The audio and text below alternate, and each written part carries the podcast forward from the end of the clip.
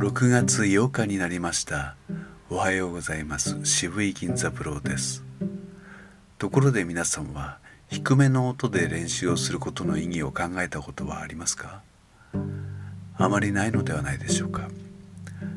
とりあえずちょっとやってみましょう。今日はこの高さです。低いですよ。ここです。せーの。あえいおうかけきこくさせしそすたてちとつなねにのぬはへひほうまめみ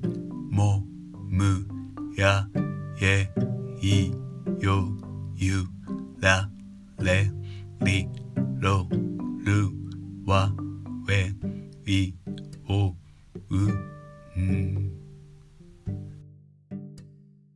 低めの音で練習することの意義などというものを考えたことがある人は少ないと思います。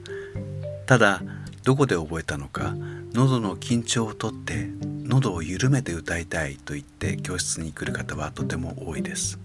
そう喉の疲れやすさを感じる方ですね。しかし喉を緩めて発生している状態というものは案外人によっては分かりにくいものです。そこで低い音は喉を緩めないと出にくいものです。ここにヒントがあります。喉を緩めないと出ないくらい低い高さで歌うということはすなわち喉の緊張をとって歌っていることになるわけです。人によっては意識もしたことがないような喉の緊張というものを取り除いてあげます。喉を緩めるという感覚がつかめないまま四苦八苦するくらいならまずは確実に喉を緩めないと出ない高さで歌うという感覚を覚えてみる。というのはどうでしょう？とこういうわけです。もう一度。せーの。あえいおうかげきこくさせしそすたてちとつなねにのぬはへひ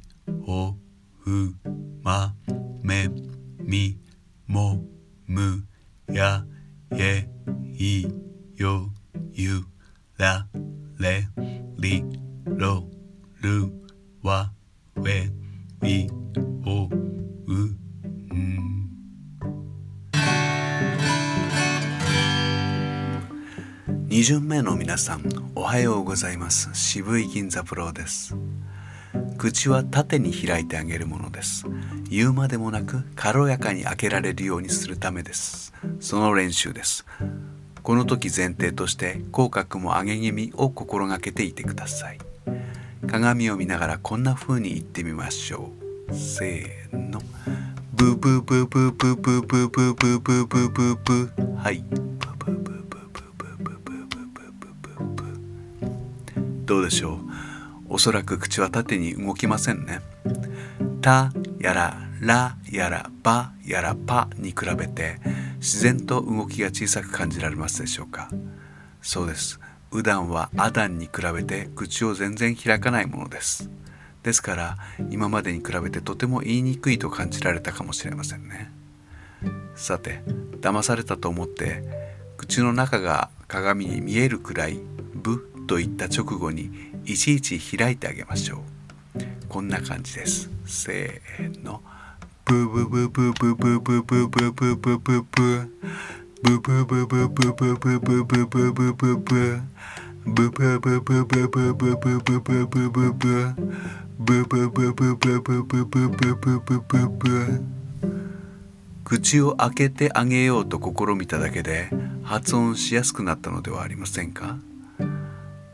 まあとても最初はやりにくいと思いますけれどもいちいち開けてみようと頑張ってみましょう。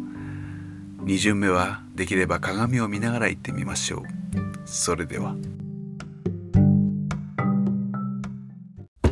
渋いちゃん。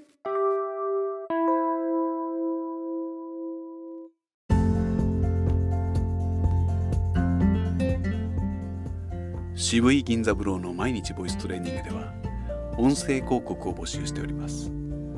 お問い合わせは渋い音楽スタジオまで。今のところお題はもちろん不要です。